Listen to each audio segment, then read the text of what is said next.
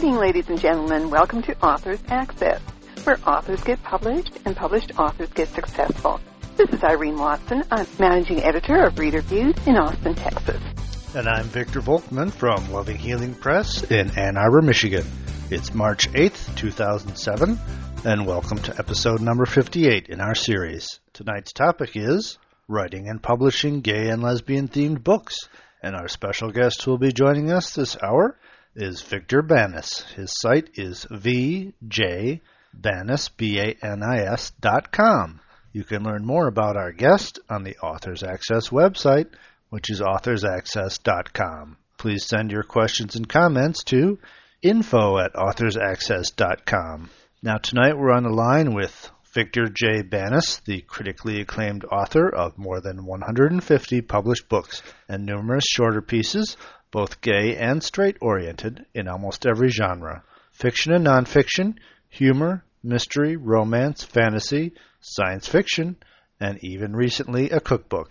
Now, before I begin, I'd like to apologize for our even less than mediocre quality on this recording. We are looking at new technologies, and the recording does get better as the show goes on. So please stay tuned, and thanks for listening. Good evening. I, wrote as a kid. I started writing professionally in 1963, and I, I don't have everything. I have on my bookshelf about 140, so I'm guessing probably 150 plus altogether. My goodness. And are these now, so were you writing uh, gay at the time, or what were you writing? Well, in high school, I had a crush on a girl at school, and I started writing Nancy Drew mystery stories with her as the Nancy Drew character. But I didn't really even think about publishing till uh, I w- for several years. And, and in 1963, I, I think it was, I went into a paperback bookstore. Now, this was was a new thing in 1963. You didn't previously have paperback bookstores. Paperbacks usually, and bookstores were mostly these lesbian oriented books. And I thought, well, I could do this. And so I just on a whim, I bought, I went home, I read them, and I wrote a book called Affairs of Gloria novel, but it had a couple of very tepid lesbian scenes in it. And uh, it was published, and it also was indicted. I was indicted on conspiracy to distribute obscenity charges, and I spent several months in a, in a federal obscenity trial in Sioux City, Iowa. Uh, and um, I probably wouldn't have done anything more. That was just getting down on gay and lesbian fiction, and uh, but I was just determined I was going to do this. And I wrote a book called The Why Not, and sent it to a new then new publisher in San Diego, Greenleaf Classics, and they published it. And uh, so then I became this, this gay uh, cult figure. wow. So how difficult was it really to you know, what you're saying is like the government was against the publication, but yet obviously you found a publisher to go ahead and publish that for you. How hard was it to find this publisher? Well, I I actually sent that manuscript all over the world. I could have papered the entire house with, with rejections with. Uh, uh, in 1963, two Fresno publishers, um, Sanford Aday and Wallace de Ortega Maxey were sentenced to 25 years in prison for uh, publishing a line of books uh, that included some uh, positive uh, gay novels. And so there was this definite chill. Nobody really wanted to do uh, gay novels. And there was a general idea of who's going to buy them. There was no awareness that there really was a large uh, audience there. But I happened to to this manuscript happened to reach uh, the desk of a man named Earl Kemp, and he didn't even finish reading the manuscript. He liked it, and, and he was kind of determined he was going to push doors open. This was the beginning of the uh, fight for uh, freedom of speech in publishing, and uh, so he published it. And then followed that up with, I, I wrote a book called The Man from Camp, which was a spoof of the the spy genre, James Bond, The Man from Uncle, but it was different in that gay novels up to then almost always had tragic endings. Either the, the protagonist got was died in the end or was cured and turned heterosexual. But my protagonist, Jackie Holmes, was probably the first protagonist in a, in a novel who was openly gay and proud of it, and the books had happy endings. They were funny. Mm-hmm. And again, Earl Kemp, I don't think he had any idea how different this was, but he published it. And that book caused quite a sensation, and so really opened doors for our gay writers. Uh, I, I, historically, they kind of credit the Why Not of the Man from Kent from launching the gay publishing revolution that occurred in the 60s. So you must have been one of the sole authors that actually was writing that type of uh, work. well, I was. Uh, there were uh, there were probably up to that. Those books came out in 1966. Up till then, there were probably a couple dozen uh, genuinely gay novels, and uh, again, they were mostly of that sad young man school of, of writing. Uh, but uh, this really kind of, of, of opened the door, and then for several years, I trained uh, other writers and, and acted as a de facto agent for a number of writers. There was a joke going around uh, at one time that that the gay publishing revolution had happened in my kitchen, around my kitchen table, it, it, it, to a great extent it was true. So I became this cult figure in gay publishing. Uh, gay writers today. Uh, interestingly enough, I, I got out of gay writing in the early 70s didn't get back into it again until just a few years ago. And the bulk of my writing career was writing straight fiction. But it's in gay publishing that, that I'm known, and gay writers you know, regularly email me and send me letters and thank me and blah, blah, blah. Kind of nice being a cult figure in your old age. yeah, you know, I was just reflecting earlier today. I mean, here it is basically what, you know, 40 years between, you know, you having being prosecuted for uh, what you've done, and then last year we had you know Brokeback Mountain with eight Academy Award nominations. Right, it, it, it's, a big, it's a big jump. Uh, it was a big jump. In the, I said in the, in the years, let's say the ten years leading up to 1966, there were maybe two dozen, three dozen gay novels. Uh, in the ten years following that, there were some say as many as ten thousand, and that oh, wow that was uh, largely due to uh, uh, Earl Kemp and Greenleaf Classics. Um, of course, once they started publishing these books and making money, then a lot of people jumped on the bandwagon, uh, and uh, and there was there were just thousands and thousands of them coming out. But it was not just the numbers; it was that they they had changed. You could you could go into a bookstore, a paperback bookstore, and buy gay novels. You could buy mysteries. You could buy uh, fantasy, sci- fi romance, books with happy endings, and funny books. Uh, uh, pretty much everything, the whole gamut of, of, of uh, writing genres, and that really was the revolution. Right, that's a good jumping off point. Um, talk about uh, genres and how the you know the orientation uh, works into that. Uh, you mean the gay orientation, or yeah? Uh, you know, I don't. Uh, I don't much think about that when I write today. Of course, again, you've got to understand I've been doing this a long time. I do a lot of my writing kind of on automatic pilot. Uh, uh, I let stories come to me, stories and novels, and they kind of dictate genre. I mean, I did something recently called uh, Drag Thing. Uh, Drag Thing is a spoof of the superhero, uh, mutant superhero genre. And ostensibly, oh, yeah. you you would think it's a gay novel, but it isn't. The protagonist is straight. Hmm. Uh, it's the you know the, the secret formula. He ac- accidentally gets in, in, injected with a secret formula and turns into this monstrous, oversized drag creature. He has a secret desire to to to wear a dress, and his cop wife secretly desires to see him in a dress. They've neither of them discussed this. Uh, and uh, so it's more a gender bender than it is anything. Of course, there are plenty of drag, uh, plenty of gay characters in it, but um, I, I don't necessarily sit down to write a gay or a straight novel. I just it just comes into my head, and more often than not, it's characters, and then I just go with it. If that makes sense. So, uh, Victor, at one time, it, I think it was uh, thought of, and maybe this is back in the uh, early writings in the 60s and 70s, that gay lesbian books were basically erotic rather than, you know, just a story of a mystery or you know, uh, something that's fiction, a fantasy, sci-fi, or a novel or whatever. And it just seems to me that, and I'd like you to clarify that too, that you know that it was thought that they were erotic or that there'd be raging queens in it, but from what I understand, it's really not the case. Well, uh, initially, uh, to a certain extent, it was more so with uh, the gay male stuff than lesbian stuff. Uh, my friend Ann Bannon, who is really the queen of lesbian fiction, uh, talked about this when we were together at one event. Uh, a lot of the lesbian books of the, the 50s and early 60s were written by men for men. And you could kind of tell the difference because the books written by men went orgasm to, to orgasm to orgasm, and the ones written by women uh, had more romance in them.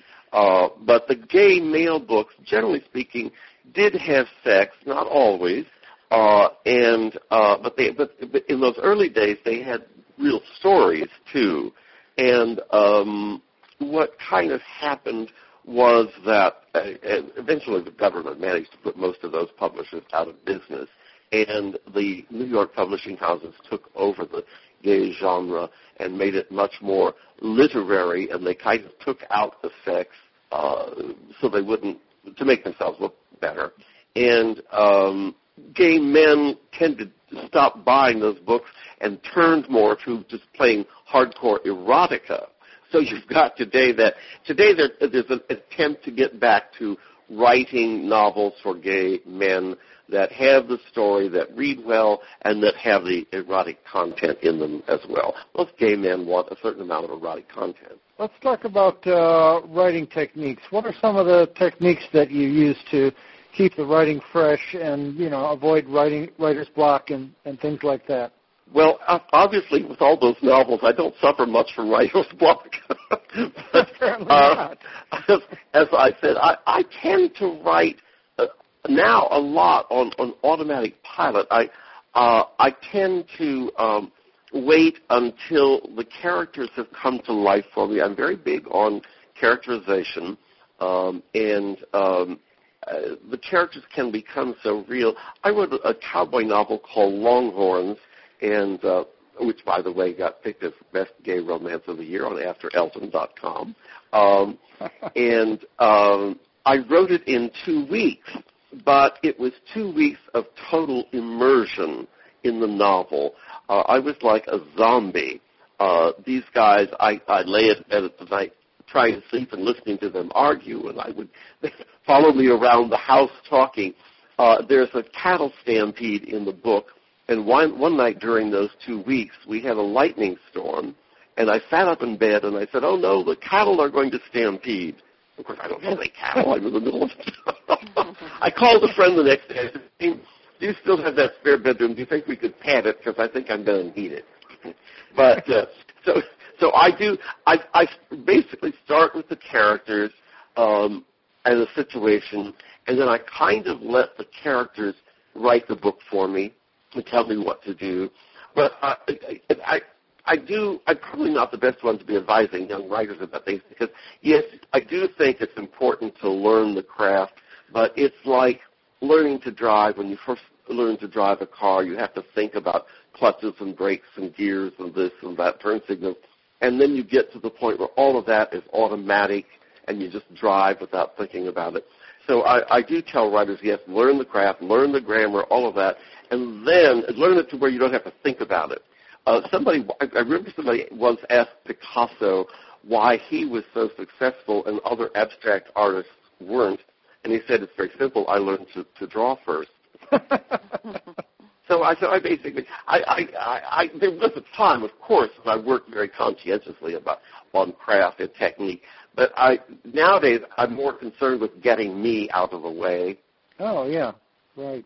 So I mean, you probably started. Did you start in longhand and then go to the typewriter and then the word uh, processor? No, I, I started on the typewriter. I wish I could write longhand because I'm I've always been a big fan of Mr. Malms and of course, he wrote everything longhand. But then I, I've seen pictures of him when he was older, and his hands were so from writer's writer's cramp. Um, I uh, but I can't I can't write fast enough to keep up with the thought. Yeah. And um, it, and if I try writing fast enough, I can't read it anyway. So, so no, I started as a typewriter, and I have to say, I started initially thinking of it as a business, as a job, and so I really early on trained myself to the discipline of treating it as if it were a job. I, I had a partner. He would go off to work at the bank. I would sit down at my little typewriter in a little cubbyhole off the bedroom, and I would basically start at eight o'clock, and I would take a lunch break, and I would work and work until the end of the day. So I did those old paperback novels that I did, the gay novels.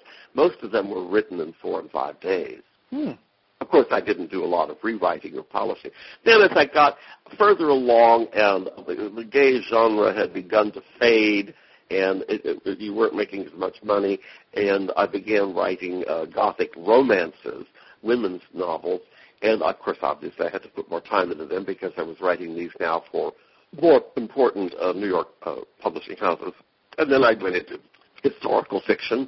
Again, it took more time. You have to do the research and, and and uh, so I had a, I had a long apprenticeship graduating from one step to the next so that by the time I, I as I said, where I've got to where I now, I, I don't I don't think much about things like the, the technical things like point of view and uh, uh, first or third person or, or what have you.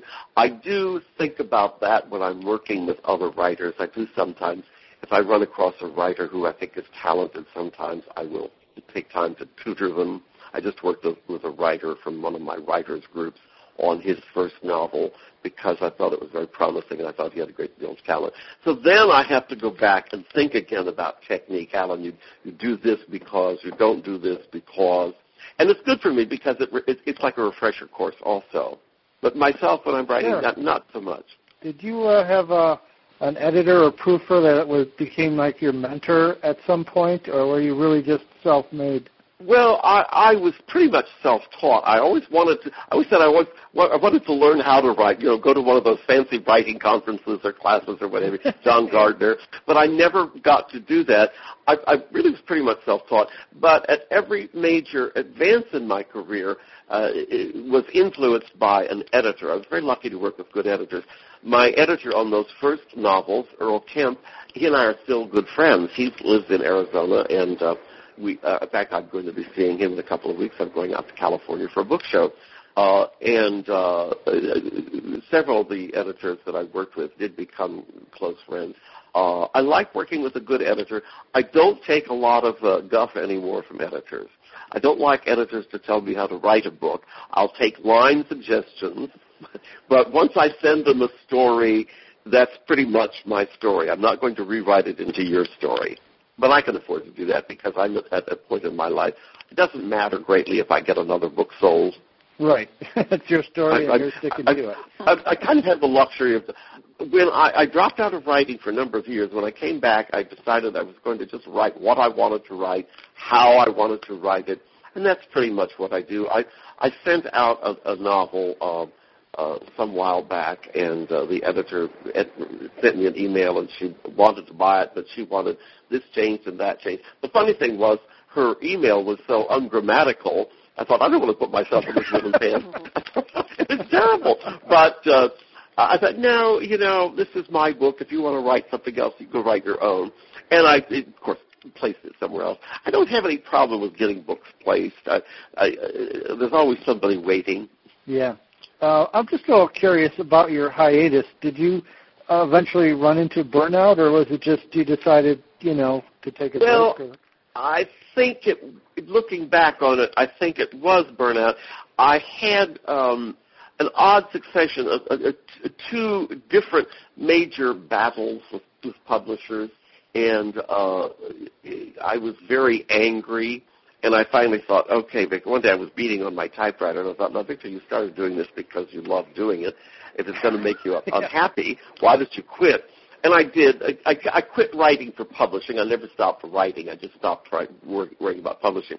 Uh, but uh, one of I had an editor at uh, Arbor House Books, Hearst Corporation, who uh, took one of my manuscripts. I didn't find out until we were at the galleys that he had done a complete rewrite on it.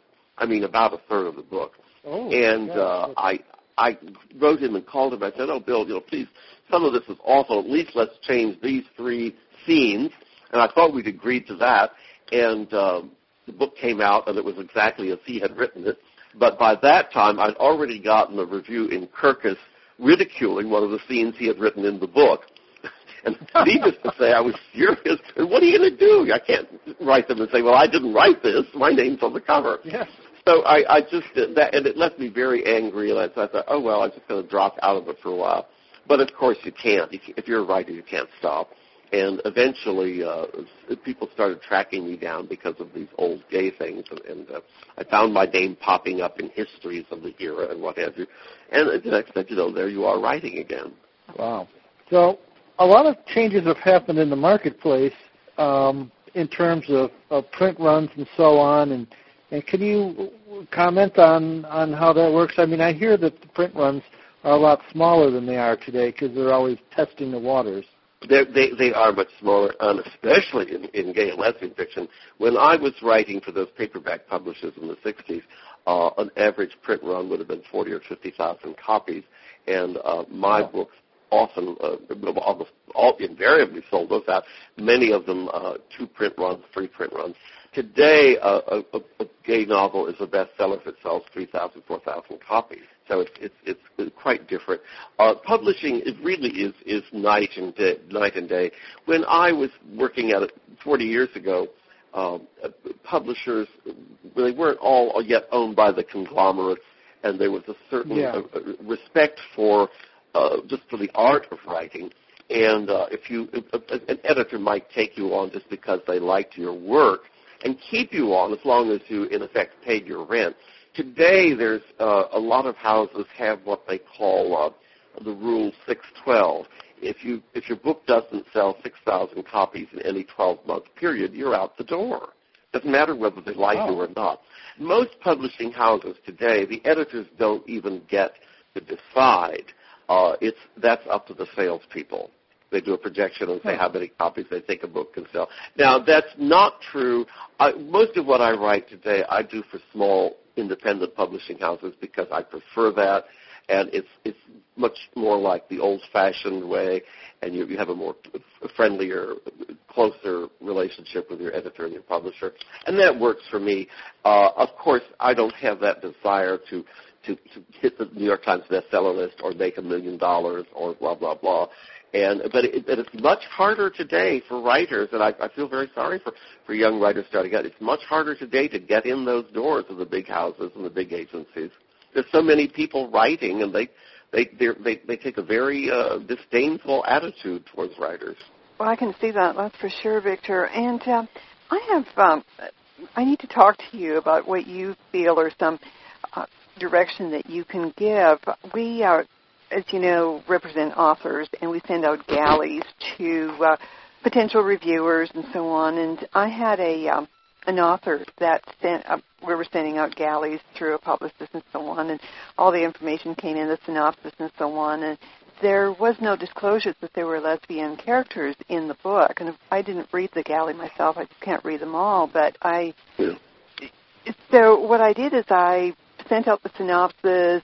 I got a lot of people that were interested in reading the book, and then all of a sudden the reviews started coming in, and they were trashing the book because, surprise, there are lesbian characters in the book, and these people are not interested in reading that. They wanted they were under the impression that they were going to get a mystery, which of course it was a mystery. However, the characters were not disclosed, and the author was extremely upset because all these reviews kept coming in from people that just really trashed it because of that. And that's that's interesting. I don't most one of the hard one of the things that makes it harder in television series and, and in movies and, and of course in mainstream books. I think Suzanne Brockmann, who is a best-selling uh, uh, mystery writer, uh, has a, an ongoing gay character in, in her books now. Um, so I'm surprised, but but uh, I, and I don't really know what quite what to say about that. It is harder for lesbian writers than it is for gay male writers, and I'm not quite sure why. But um, um, I think gay characters, people think of them more. Uh, uh there's a there's a stereotype that you see in these TV shows, the movies, and whatever, and they tend to be more humorous. And I think people just don't see lesbians as humorous. Does that make any sense? It does. It does. Yeah. I was just upset the fact that there were lesbian characters in there, and that's just you know was against the belief system, and it Right. I was amazed I- that were. I, I do short stories. Oh, oh, oh, a year or so ago, I did a lesbian short story. It was just an idea that came to me, and I started looking around for, you know, something. I'm very lackadaisical about sending stuff out, especially short stories. I do them just more for fun, and it's very, very few. There aren't a lot for short stories in gay fiction, but there was almost nothing. And I felt guilty. I didn't even want to. I was going to send this to an anthology, and I thought, well, no, those women don't have a lot of outlets, and maybe I'd better just keep my nose out of it. You know, Mhm.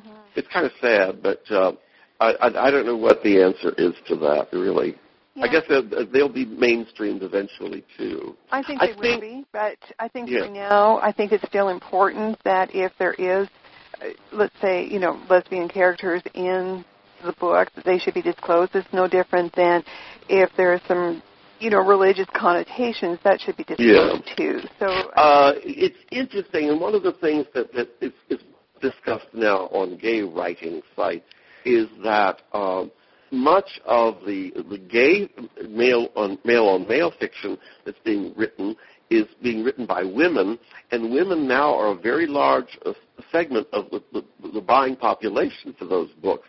But those same women probably would be less comfortable reading about lesbian characters there are many straight women who, who get very turned on. I was surprised. Longhorns, the big audience for Longhorns here in Martinsburg, West Virginia, was middle-aged straight women. interesting.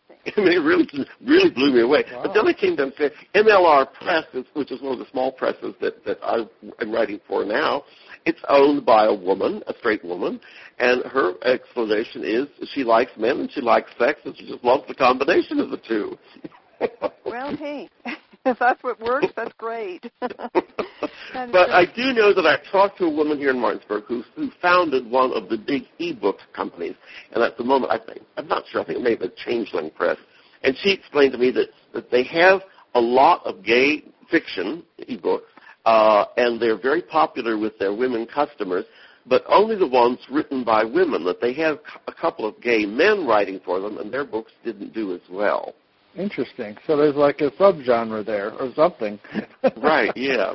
Uh, and you know, it, it's something, by the way, that I that I that I it, I find interesting is I have a hard time writing for those people now because I really don't.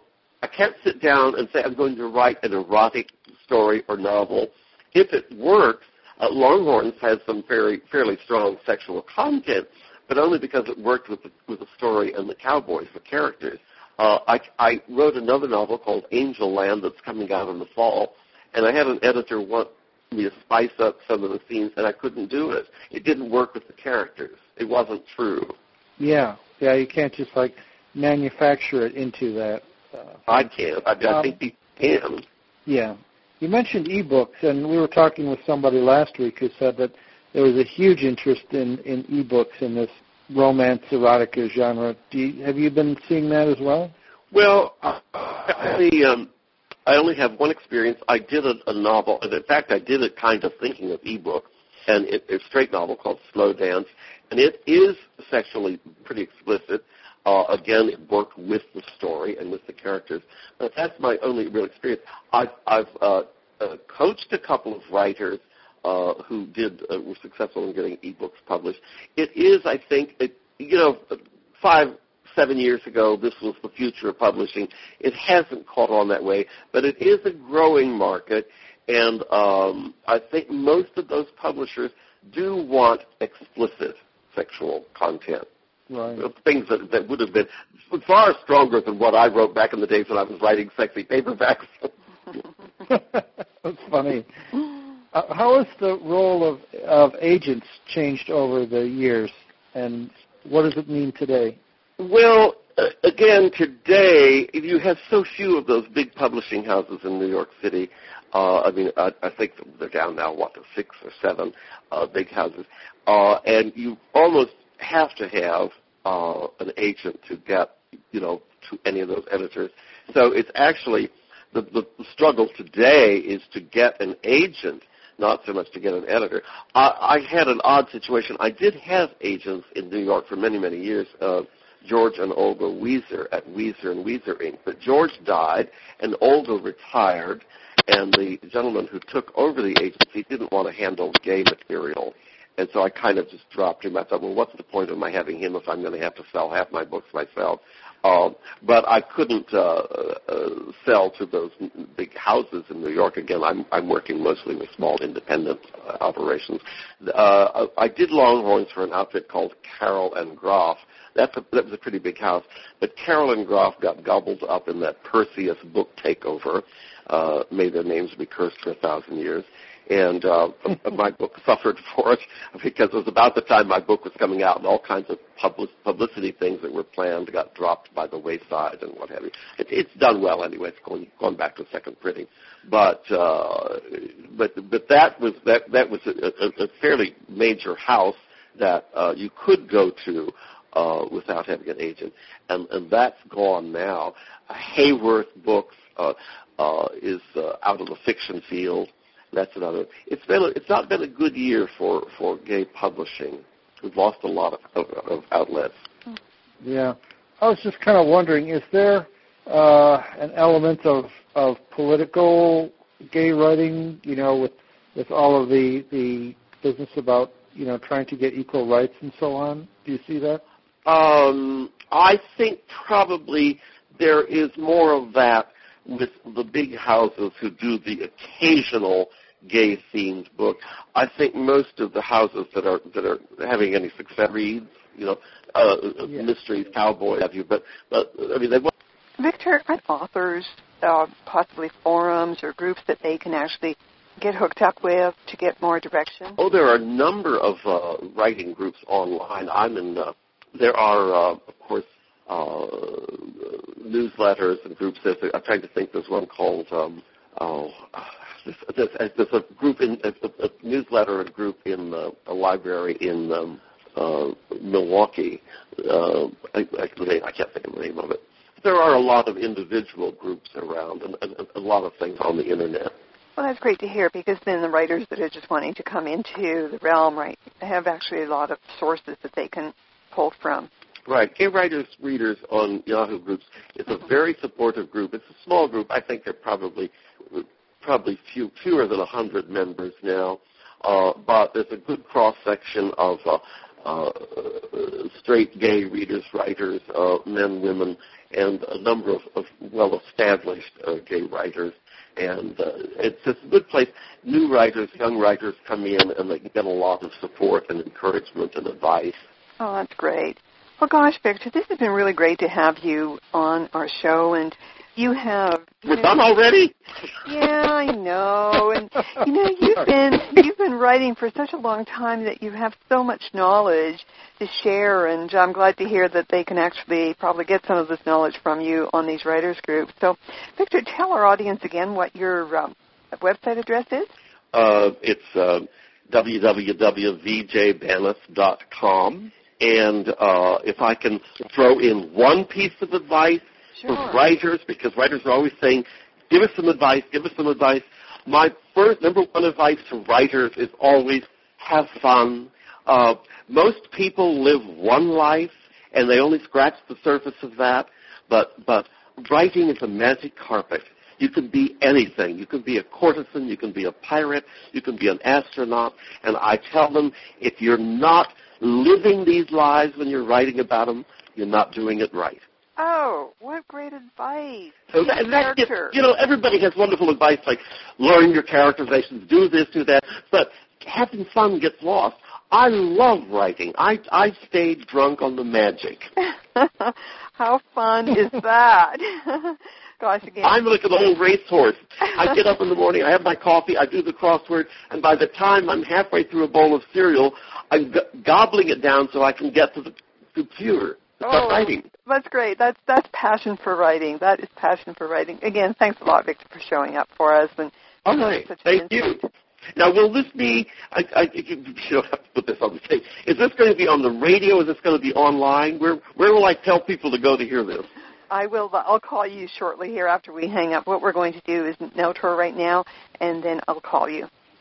So just don't hang Okay, up thanks. until we're finished, and we'll say good night, and then I will phone you at your uh, the phone number I have for you. Okay, thanks. Okay, everyone, you've been listening to another podcast edition of Authors Access, where authors get published and published authors get successful. We'll be back on the air March 20th, 2008, on our new schedule when our topic will be Spotting Predators in the Publishing World. And our guest who will be joining us is Dave Kuzminski. You can learn more about our, all our guests on the Authors Access website, which is authorsaccess.com.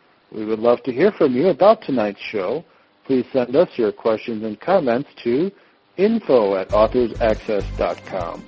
Authors Access is a joint production of Reader Views Incorporated and Loving Healing Press.